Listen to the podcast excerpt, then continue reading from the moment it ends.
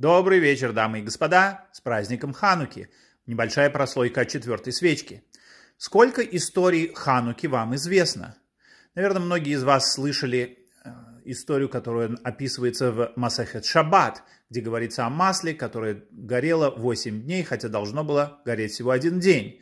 Это цитата из книги э, Магилат Таанит. И из этой истории создается впечатление, что все было в порядке, и была единственная вещь, которой не хватало, это масло. Однако это не совсем так. Если мы посмотрим в Масахет Менахот, другой раздел Талмуда, мы увидим, что, согласно тому описываемому там, самой миноры не было. Минора была украдена, и Хашмонеям необходимо было импровизировать из копий или из дерева делать новую минору. Если мы посмотрим Масехет Йома, мы увидим, что и жертвенник, на котором приносили животные приношения, тоже необходимо было разобрать, потому что он был осквернен греками.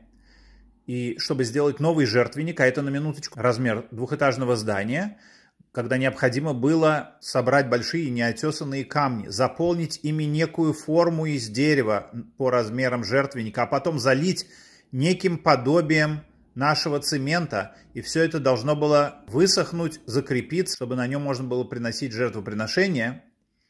Вот э, такая работа должна была быть проделана. Поэтому 8 э, дней, которым ждали новое масло, скорее всего, были тоже дни, когда делался и жертвенник, делалась и другая утварь храмовая для нормальной полноценной службы. Является ли информация, рассказанная в других талмудических разделах дополнением к той, которая сказана в Масехет Шабот про несгораемое масло, или это некие две различные параллельные истории, сказать очень трудно. Мнения авторов в этом вопросе расходятся.